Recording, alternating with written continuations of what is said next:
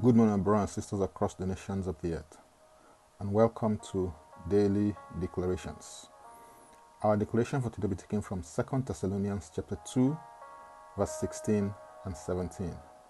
And it reads, Now may our Lord Jesus Christ Himself and our God and Father, who has loved us and given us everlasting consolation and good hope by grace, comfort your hearts and establish you in every good word and work.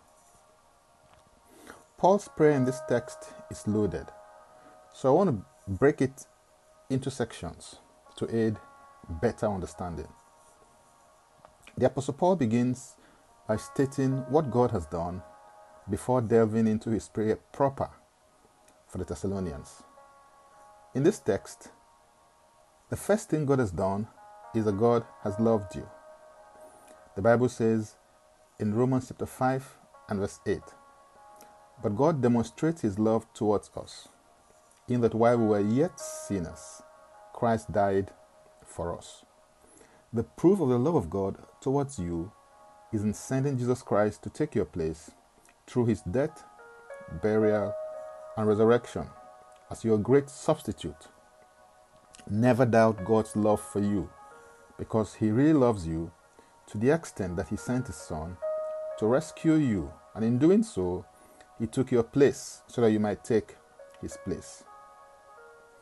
The next thing God has done is that he has given you everlasting consolation. This is in the person of the Holy Spirit. The Holy Spirit is called the Comforter, and he is in your life to fulfill his ministry to you as helper, comforter, advocate, intercessor, counselor, strengthener, and standby.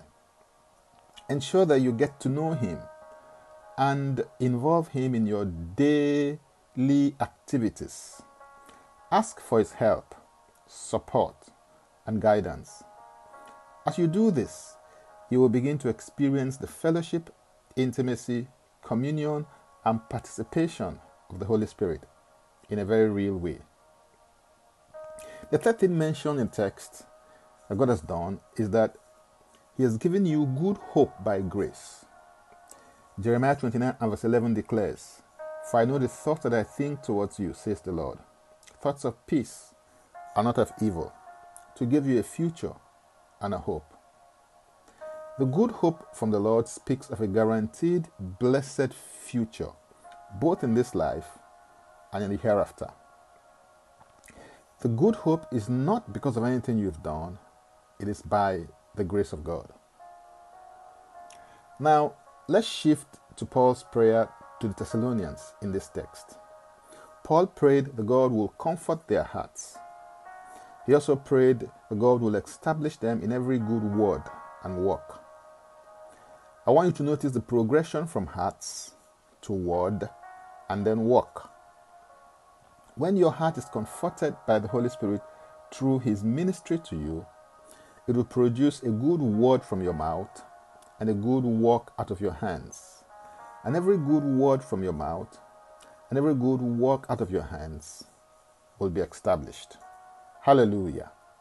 For more, go to my Linktree account, Francis Beku. And Francis Beku is a single word. Now let's take the declaration together. And I stand in agreement with you as we do that. Father, I thank you for your grace, goodness, and generosity.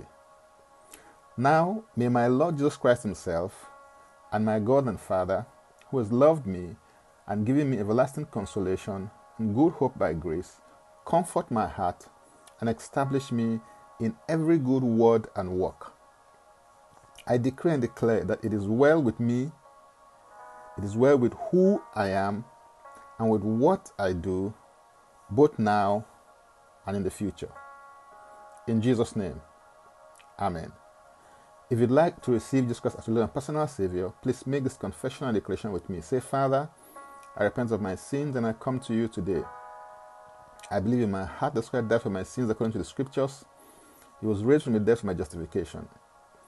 I say Jesus Christ into my life right now. Be my Savior and my Lord. According to your word, I'm now a child of God. Thank you, Father. In Jesus' name, Amen. Contact us for next steps and support.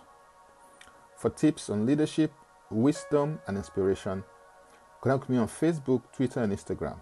Subscribe, follow, rate, review, download, and share episodes of Daily Declaration Podcast on Apple Podcasts and Spotify. Before I come your way again, I want to pray for you and bless you. May the Lord bless you. May the Lord keep you. May the Lord make his face to shine upon you and be gracious unto you. May he lift up his countenance upon you and may he give you peace. In Jesus' name, Amen. I am Francis Ubeku. Bye for now and God bless.